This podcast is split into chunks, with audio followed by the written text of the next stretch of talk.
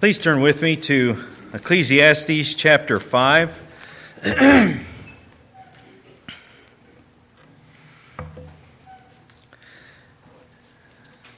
Ecclesiastes chapter 5.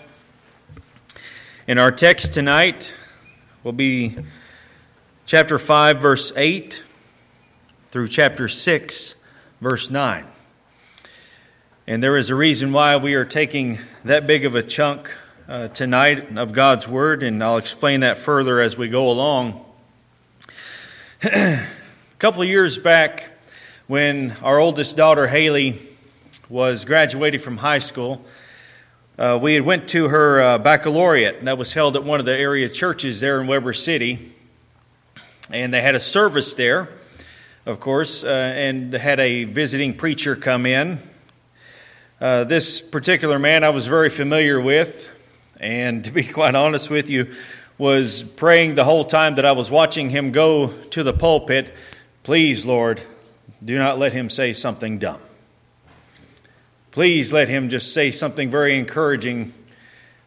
But as he was ascending into the pulpit, perhaps he thought something different. Because what he ended up telling the class was uh, he, he began to give them some kind of a an encouragement on success. Success after high school and, and seeking after success. And he began to give examples of success. And one particular example that he gave was that of Sylvester Stallone. How he started out with nothing, he wrote a great uh, manuscript for a movie, and finally, after just trying and striving and not taking no for an answer, finally, he was able to make it. And that was his great encouragement to the graduating class. And he gave another example of someone who basically went from rags to riches. And this was the message that he gave to the graduating class. This is the emphasis that he had placed upon them, or that he had given to them. And at the time, uh, it, it really upset me sitting there having to listen to it, and especially not only myself, but this entire graduating class listening to this. But it did spark a number of thoughts.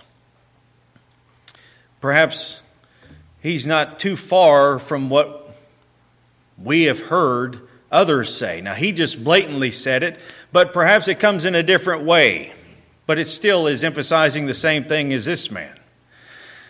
Have you heard family, friends say things like, I want to be able to have a better life than what my parents did? Or for those that have said to their children, I want you to have a better life than me. I want you to, to be able to have a good job and make some money. Because maybe they have seen us, or, they, or we're looking at our parents and seeing that perhaps there's a struggle there financially. And so, as the children are getting older, we are telling them we want you to have a life better than ours, ours, and the way that we are telling them that this occurs is by making more money. So, as aggravated as I was listening to this, this man speaking to this class, it did begin to make me think of times that maybe I have been guilty of saying this too in a different way. Or others that I have heard say, uh, say stuff like that, and I never thought anything else about it. I never gave it a thought. I thought, well, that's, that's an honorable thing to want your kids to do better in life than you. That's a good thing. But in a sense, it is not. What then are we telling them is the most important thing? We're telling them we want you to make money because therein lies your happiness and your joy in life, and everything else will be easy if you can do this. And what do we do?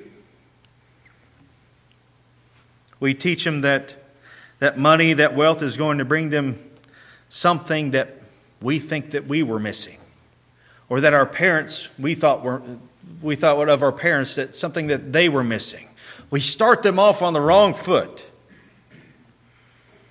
And it's, it's, it's not really, it shouldn't be a surprise then if we start them out in this kind of a way that they end up detouring off into that life's pursuit of things. That is antithetical to the life that we should desire for them to have in Christ. There's a new God that we have told them to pursue by saying things like that to our children. That pursuit leads to death, not happiness, not joy, not peace. These are, these are the things that we should want for our children.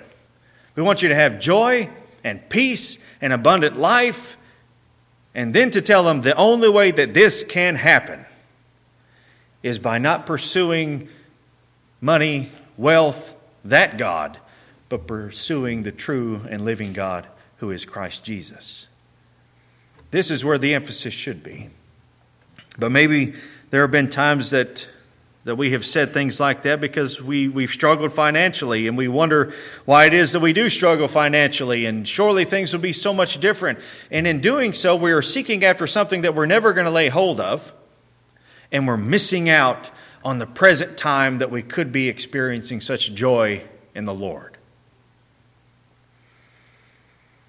So tonight, Solomon is really addressing these things for us.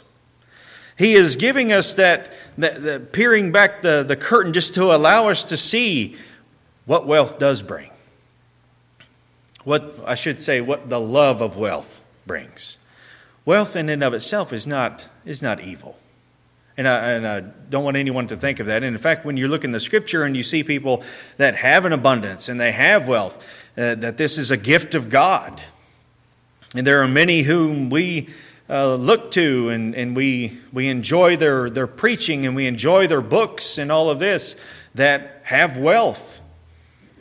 And that wealth has not caused them to stray from their love and their commitment in Christ, and it's good. So I don't want anyone to think that wealth in, in, in and of itself is bad. It's, it, it is not. It is, it is that, that love and that longing for wealth. As Paul says to Timothy, right? It is the love of money, which is a root of all sorts of evil, all kinds of evil. And that's really what Solomon is giving to us. That kind of a life leaves us more empty, leaves us in misery, and only brings about people in our life who will indeed try to suck the life out of us because we have wealth. There are dangers to to say. There, there are things to, to caution our hearts uh, for, with longing with that kind of a life and being consumed with the pursuit of wealth. So tonight we are looking at Ecclesiastes chapter 5, beginning of verse 8 through chapter 6 and uh, ending in verse 9. If you would, please stand with me for the reading of God's word. Let us give our attention to God's holy, inspired word.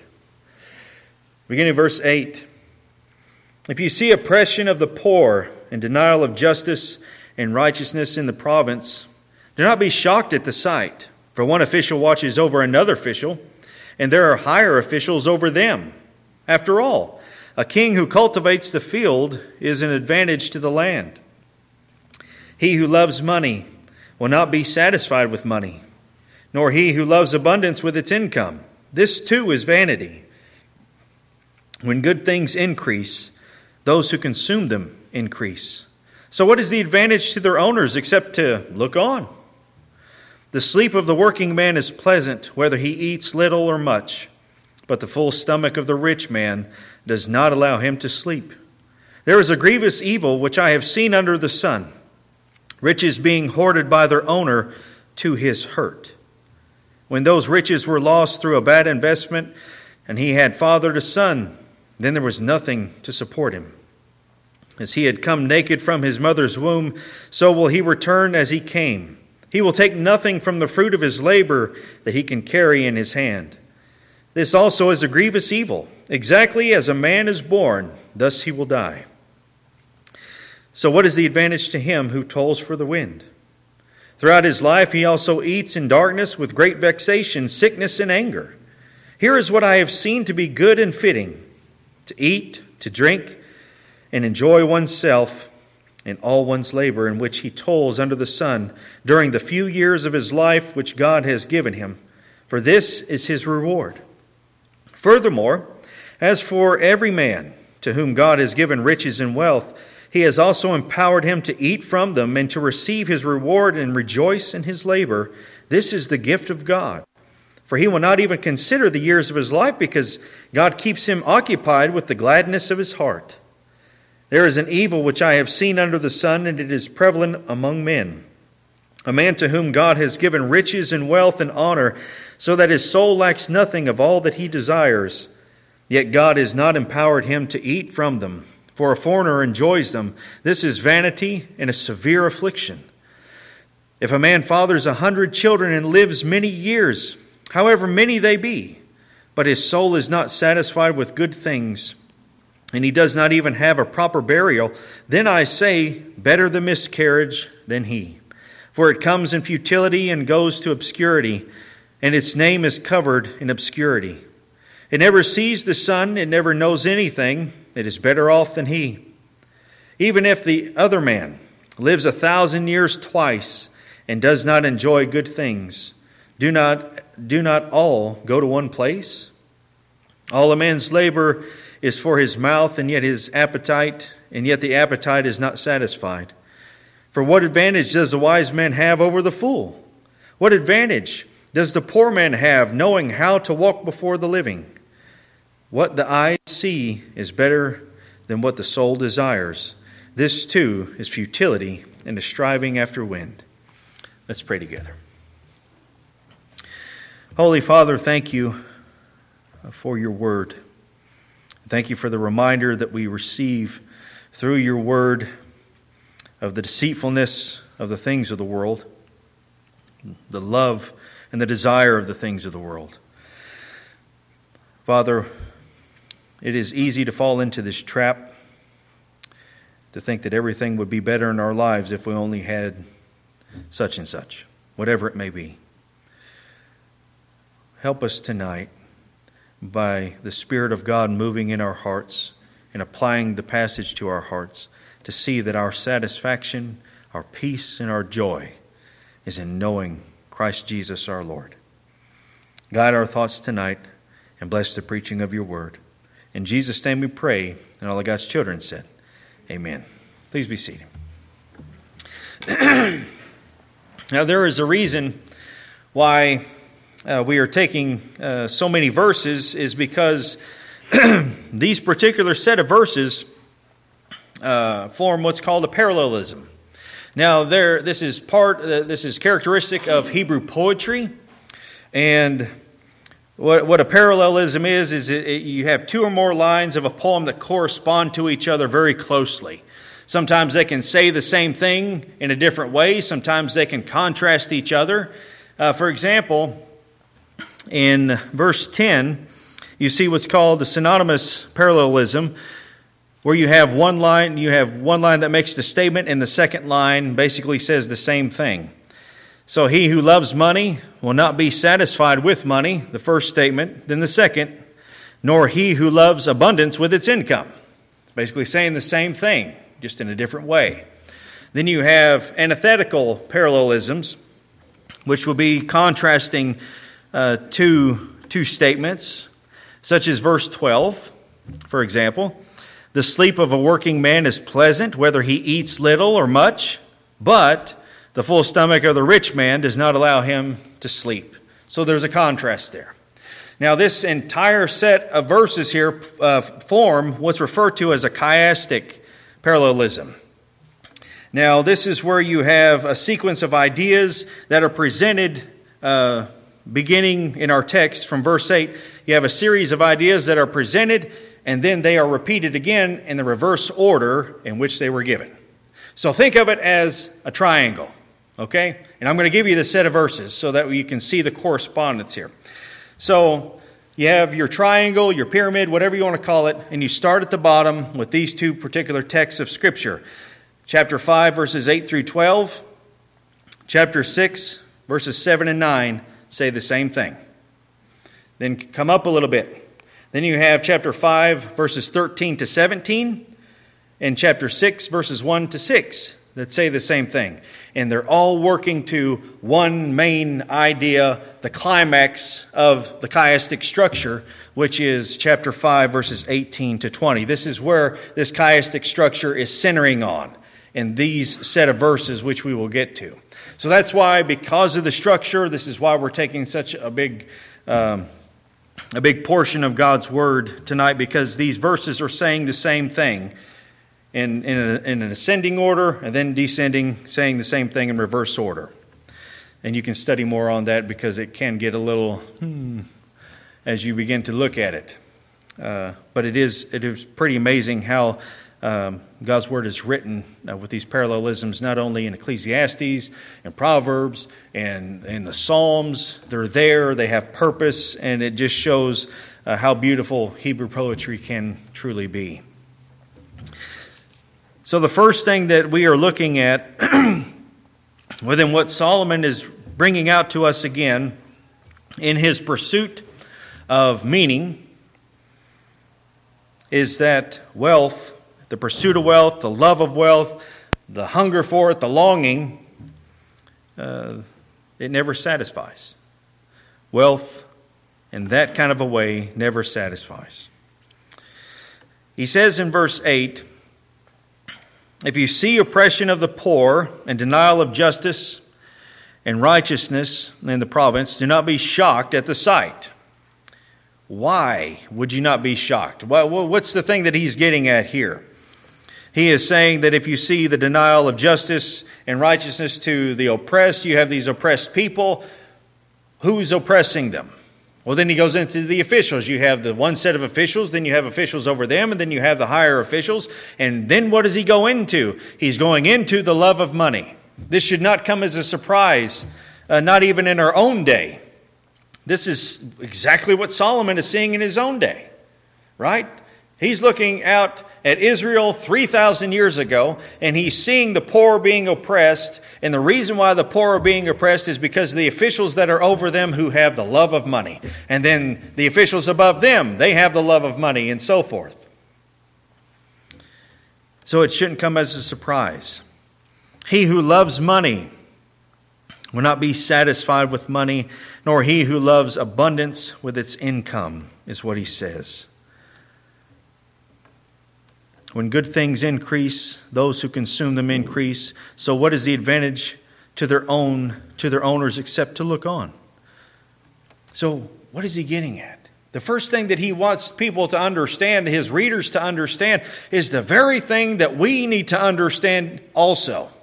Because we are bombarded with so many different ideas today of, of, of you'll, you'll love this, and then you buy this, and this is going to be great if you just had this.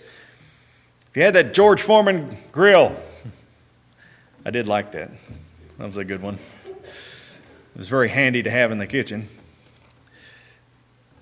But if you only had that, cooking is going to be easier. Anything's there's so many different things out there that just are going to make life easier for you if you if you have it. Or it's going to be wonderful if you can if you can have this particular product. And people live for this. There is a there's a guy, I won't mention his name, you'll know exactly probably who I'm referring to, but there is a guy who has a place down in Greenville, and he has all his Ferraris in two different buildings. And all the Ferraris that he has, it's this building is loaded with them.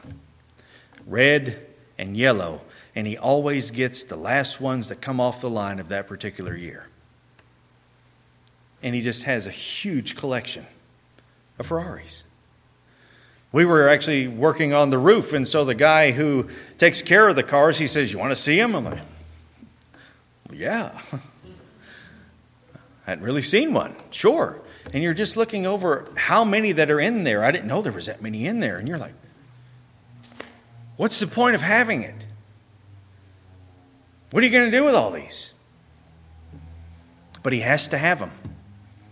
From the, the older models, red and yellow, and every year after that, the last one on the line. He loves having these. But here's, here's the deception of it. This is, this is what Solomon is pointing to. He's saying that this love of money and this love of wealth and this love of having material things, all of that is not satisfying. Because you're always going to want more. And when you're looking over at the other set of verses there in chapter 6, he likens the, the longing for wealth like longing for food. He says, All a man's labor is for his mouth, and yet the appetite is not satisfied. It's like you have this magnificent meal. You know, you go to a fancy restaurant or something like that, and, and you think of the presentation that is given in, in the meal and, and just how amazing that it tastes. Wow, this is wonderful. And then three hours later, you're I'm hungry again. And I'm definitely not going to go pay that again. But it's satisfied for the moment. But a couple hours later, what happens? You're hungry again. And that's what he's saying. This is, this is that, that, that kind of a longing for wealth. When you have it and, you, and you're, you're accumulating it, you still want more. You're never satisfied. It was, uh, you'll probably recognize this quote, of course, uh, from John D. Rockefeller when he was asked, How much money is enough money? And his answer was, Just a little bit more.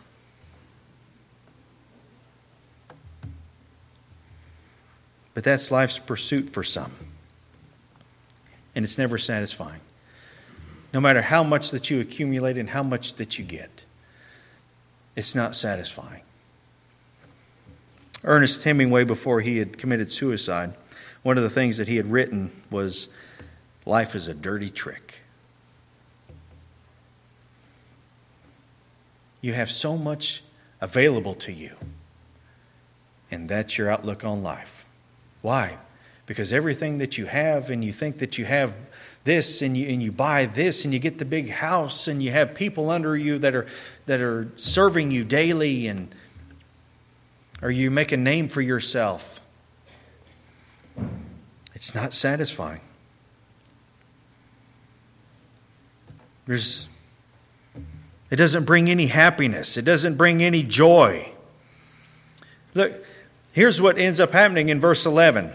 When one is longing after the wealth and accumulating the wealth, he says, when good things increase, meaning the wealth, those who consume, consume them increase.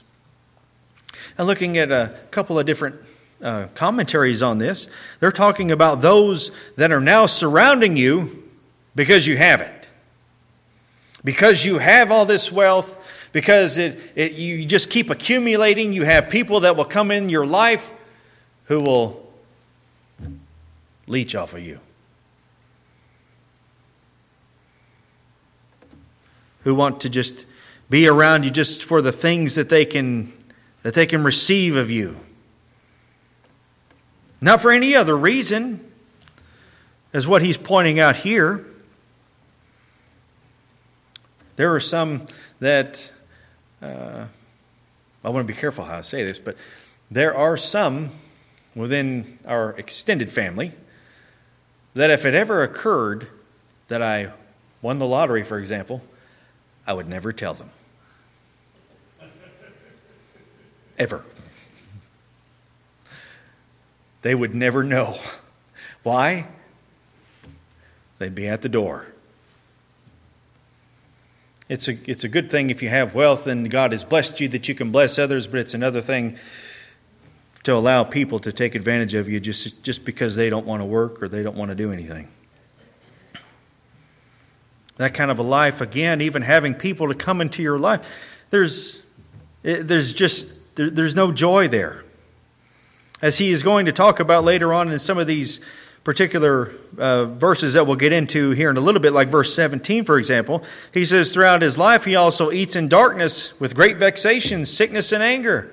Out of everything that he has, and all the people that are taking some of the money, even the people that he is hiring for himself, what's happening to his wealth is he accumulates more, he gets more things, he has to have more people in his life in order to take care of him, and the money's going out, and he has to accumulate more. Then he accumulates more laborers, and the money goes out. And then what happens? He eats, he eats by himself. He eats in the darkness with great vexation. And so, according to verse 11, the question is asked there when good things increase, those who consume them increase. So, what is the advantage to their owners except to look on, to see it all go out? What advantage is there? And it's a rhetorical question. The advantage is there, there is no advantage. These people are, are, are sucking them dry. Their wealth is being taken by those who want to take advantage of them. And so it leads to emptiness, it leads to an unsatisfied life. That's one of the first things that he says about that kind of a love for wealth. And he says something very interesting from verses 13 on. Actually, specifically of verse 13 and the rest of it as well. But listen to what he says There is a grievous evil which I have seen under the sun riches being hoarded by their owner to his hurt. That this kind of a longing for wealth and love of wealth harms those who desire it and depend upon it. That is something very interesting, isn't it? How can it be that you can have so much that it ends up harming you.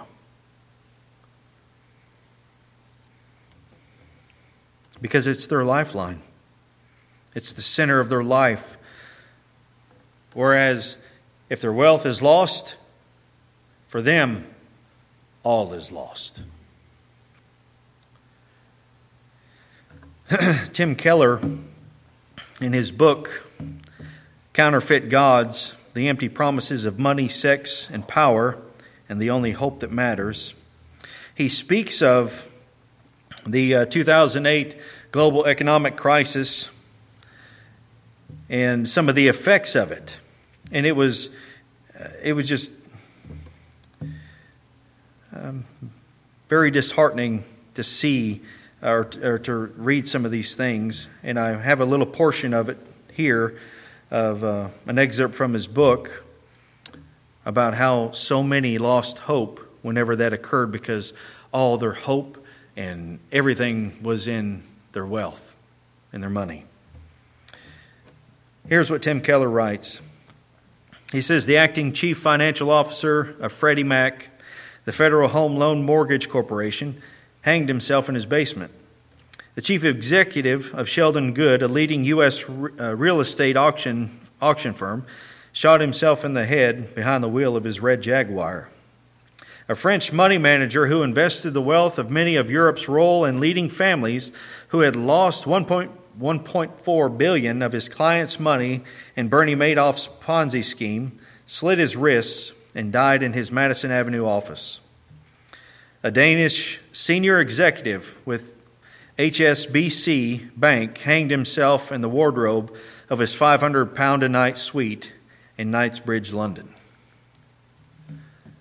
There were many high profile suicides. Of when this happened back in 2008, so many from different parts of the world ended their own lives when they lost their money. That's, that's part of the deception of what, what Solomon is bringing out here. You put all your life in this. You think that everything that you are is in this. This is your lifeline. This is where your, your focus is, and your heart is, and your soul. Everything is in your wealth. And so you hoard it up. And then in a moment, when it's gone, all is lost. When those riches were lost, as he says in verse 14, when those riches were lost through a bad investment and he had fathered a son, there was nothing to support him, as he had come naked from his mother's womb, so he will return as he came. It's, it can be gone in a moment.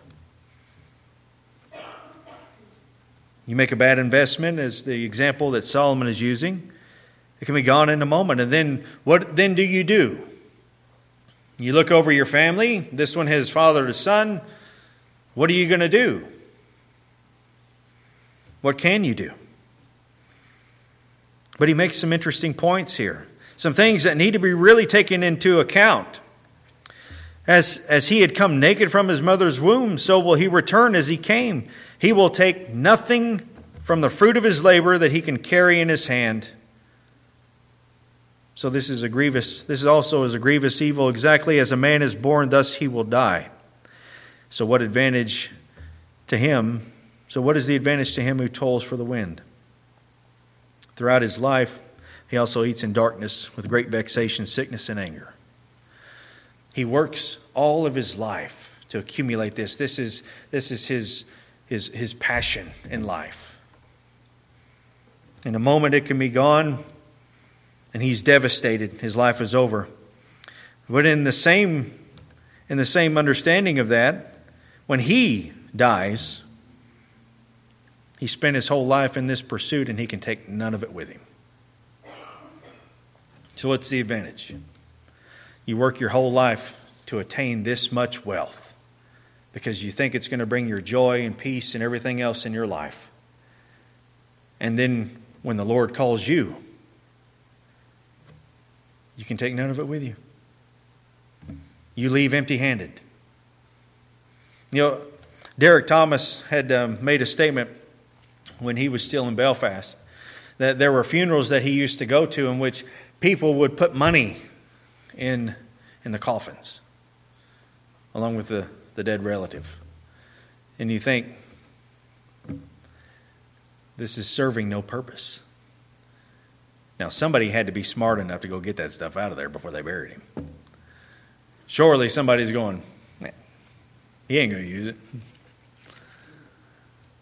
But you think of that. People wanting to be buried with their money? You can take none of it with you. In the Christian faith, which is obviously we recognize the only true faith, there's no boatman that you have to give money to to take you over to the other side. There's nothing like that. Naked you came into this world, and when you leave, taking nothing with you. Nothing at all. But this has been the pursuit of life, and this is a miserable existence. I mean, you think of this. This is really a miserable existence for those who are so consumed with this kind of a life and then they die. What do they have to show for it? Wealth that's going to be handed off to somebody else. And in a few years, they're going to be forgotten.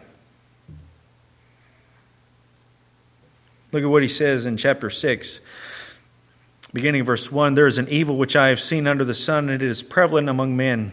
A man to whom God has given riches and wealth and honor, so that his soul lacks nothing of all that he desires, yet God has not empowered him to eat from them, for a foreigner enjoys them.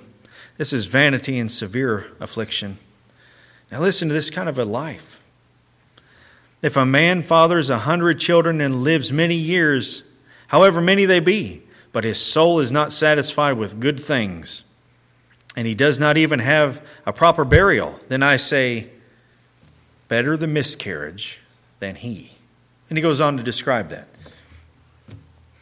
Better the miscarriage than he, for it comes in futility and goes into obscurity, and its name is covered in obscurity. It never sees the sun and never knows anything, it is better off than he. Even if the other man lives a thousand years twice and does not enjoy good things, do not all go to one place? That's the kind of existence that Solomon is saying this is what you need to be warned about. And if having wealth and, and all of this is so wonderful and brings exactly what you think it is, then why is it that the celebrities that we see are some of the most miserable people that you ever seen? They have it all. Why aren't they the most joyful in life? But no, what does it bring? It brings on a longing of, of more wealth, and then when they lose it, what do they turn to? They turn to drugs, numerous marriages. There's just nothing satisfying. A life of luxury really is a, a deceitful myth. Because where's the joy? Solomon is saying it's better for the one that's miscarried than for this man to live this kind of a life. The existence of the one miscarried is better than his. That is a great contrast here. That is not something to just gloss over. The infant who dies in the womb, who didn't even uh, have, have, have a, a time to be born to take its first breath of, of air is in a better existence than this man who lives twice a thousand years, is what Solomon says. These, are, these are very powerful words in order to bring out do not fall into this deception. Do not fall into this trap, thinking that this life of luxury of which I hear about this is what I need because my life will be so much better. Don't fall into that.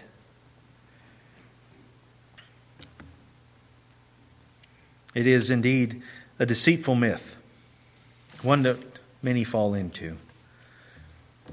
But what is all this building toward? You have these parallel statements that are all building to something, they're centered on something. If you see this kind of a life, a life that has no satisfaction to it, a life that ends up bringing harm to you, what is Solomon then going to put in its place? And instead, he's going to indeed give us a life that is worth living. He's going to focus the attention of the readers back on what is the most important thing, what does bring the joy and the peace that you long for. It's not in money, it's not in, in this false God. What does he say? It's in the true and living God. It's not in money. It's not in, it's not in wealth. This God is, is a false God, a deceitful God. And as actually, as Luther says, uh, what sort of God is it that is not even capable of defending himself against moths and rust? And yet, that's the God that many look to. Solomon saying, Let's focus your attention back upon the God who does bring the abundant life. And in verses 18 to 20, that's where he's, that's where he's taking us to. In these few verses right here, he mentions the Lord four times. This is where it's building to. This is where he wants his readers to center on. It's the life that is delighting in the Lord and delighting in His gifts. Whether you have much or whether you have little, you can live a life that is, that is joyful. You can enjoy the moment. You can enjoy the life that God has given you and find enjoyment in the work of your hands. Again, whether you have much or whether you don't. Here's what I have seen to be good and fitting to eat, to drink, and enjoy oneself and all one's labor in which he toils under the sun during the few years of his life which God has given him, for this is his reward. In him, in the Lord, you can have the joy that you desire, even in, in, in the labor of your hands. We like to think things like, if I had enough money, I wouldn't work at all. Because then I would be happy not having to work. And what Solomon is saying is no, you can have joy in your life in your labor, in the toil of your hands. You can have that joy.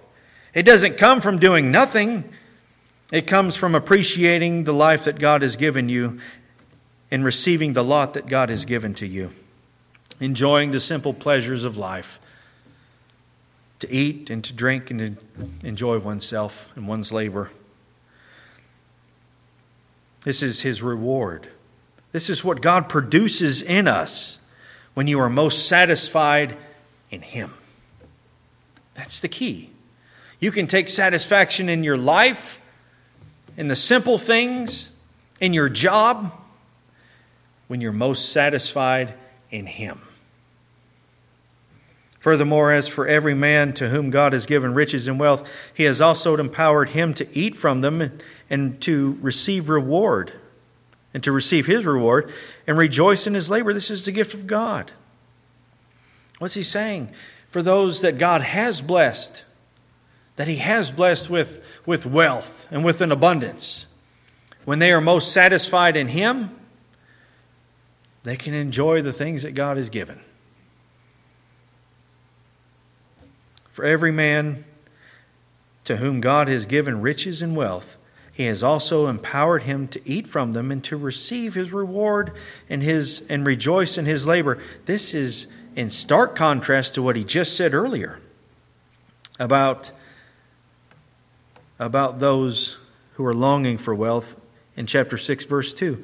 A man to whom God has given riches and wealth and honor so that his soul lacks nothing of all that he desires, yet God has not empowered him to eat from them. But for those that are most satisfied in the Lord, when you do have an abundance, it is a gift of God. You should see it as a gift of God and still be most satisfied in Him that you can enjoy the gift that God has given. You're seeing in both sets of life, whether you have much or whether you have little, as Paul says, I learned to be content. Whether I have much or I have little. How? Because he's most satisfied in the Lord. He's strengthened by the Lord. This is, this is where he's finding his joy. For he will not even consider the years of his life because God keeps him occupied with the gladness of his heart. Now that's something to look at there. When you have the man who, who is trying to accumulate all kinds of riches, what is his desire? I need to live long enough to enjoy them. And so there's that, that thinking in his mind I need to live longer, I need to enjoy, etc. And what Solomon is saying here for those that are most satisfied in the Lord, they're not even contemplating how long they're going to live because they're, they're enjoying the time that God has given. God has occupied them with the gladness of their hearts. It's not a matter of, I need to live longer and so I can enjoy this or whatever so I can accumulate things and then enjoy them. It's like I'm, I'm enjoying what God has given to me now, and I'm not concerned with how long I live or how long I don't live. I'm enjoying the simple things that God has gifted. And for you, they may be a number of things. Maybe you just enjoy the work of your hands. You're taking pleasure in the, the work of your hands. You're taking pleasure in your families. You're taking pleasure in the friends that God has placed in your life. You're taking pleasure of, of, of your church family or the ministry that God has you doing or whatever. And you recognize that the source of your joy is in Him. And so that when you labor in any of these other areas or that you're enjoying any of these other areas, it is truly gladness to your heart because you recognize these are gifts of God and this is my reward in my time here. And they can be enjoyed but they are only enjoyed when you're most satisfied in Christ. And so that's really where Solomon is taking us. What is it that you're most satisfied in now? What is it that you're finding, you're trying to find your fulfillment in now? That's the question that we all need to be asking ourselves. And even for the unbelieving, they desire what joy in their life and peace. They want the benefits of God without Him. But we recognize that you can only have the benefits if you have Him. And these are extras that God gives because He alone is satisfying to the soul. And the other things that He gives in life is an abundance of His grace. So, what do you take the greatest pleasure in right now? What are you longing for? What, what is your pursuit? Is your pursuit in Him? What are you teaching others to pursue? What are you telling them is the most important thing in life? I've told my children a number of times, and I'm going to keep telling them, and they'll probably get tired of me saying it. But I tell them that success is not determined by how much money that you get. That's not what is a good definition of success. If you're successful in life, as far as looking at jobs and careers and all of that, I tell them often that if you find something that you enjoy doing, you can glorify the Lord in it and make a living, you're successful. It doesn't matter how much of this you have, it, matter, it matters whom you have. And that's where we need to be pointing the younger people. It's not about trying to have a better life than the parents or others that were in your family. It's about it's about pursuing the Lord at a younger age than perhaps what we did. That's that, that's what we should be. You know, if there's a contrast to be made, let that be the contrast. I pray that you start to serve the Lord a lot quicker in life than what I did that you can see the joy and the peace and, and the gladness of heart that He brings without having to go through the other mistakes that I made. That's where, that's where we need to be pushing them and, and others. It's not just for the kids, it's for the adults too who are longing for this kind of a life. Don't pursue the things that, that are treasures on earth, as Jesus says. Pursue the eternal things. Pursue the eternal one. You know, with people who live that kind of a life, longing for something that they'll never lay hold of. It's a miserable existence, and they only have more misery to look forward to thereafter. It is much better for the miscarried than for them. So, as we're as we're seeing what Solomon is saying, let it let it indeed just just not just go through our minds and we begin to think of these and think, oh, that's that's something interesting that Solomon is saying, but let it come down to the heart to recognize, oh Lord, that I've been pursuing the wrong things perhaps. Help me to pursue you. Seek first the kingdom, which is not just trying to seek the kingdom as something separate from the Lord, but to seek Him. That's the idea. Seeking Him Oh Lord, let me pursue you. Let me seek to lay hold of that which laid hold of me, which was you. And let me have the privilege of living that abundant life that you talk about in your word. And having a life of joy that you talk about in your word. And a life of peace that Christ says that He has left to us. Let me, let me experience those things as, as I pursue you. Let me let me live that, that I can point others to you and to the things that only you can bring in life, which is the satisfying of our souls. Let that be our pursuit for ourselves and for the younger generations and for others that we see that are longing for the wrong things in life. Only Christ can satisfy the longing of the soul. Only Christ can give the peace that we all long for. Only Christ can give the joy. Let us recognize that. Let us believe it and seek after it all the more. Let's pray together. Oh, Father, thank you for this portion of your word.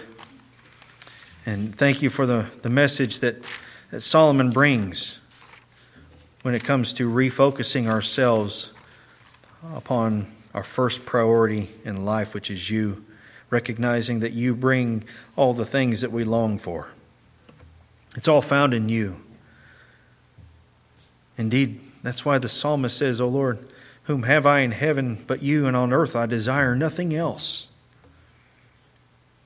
That's why the, the hymn writer, as he, as he pens these amazing words in the hymn that we love, he says, Riches I heed not, nor man's empty praise. Thou, mine inheritance now and always.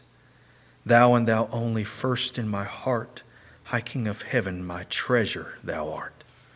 Oh Lord, let that be uh, a reality in our life. Work within our hearts to bring about that kind of a desire for you and that kind of joy in you. We all need help. We depend so much on the Spirit of God to make this a reality in our life. And we ask you, Lord, please keep doing the work within us and keep pointing us to you, not at the world which deceives us, but at Christ who fulfills. Father, thank you again for your word. Thank you for Christ. Thank you for bringing us uh, to yourself through him, his life, and his death, and making us the objects of your love. To you be the praise, the glory, the honor in all things. In Jesus' name we pray. And all of God's children said, Amen. Thank you for your attention, and you are dismissed.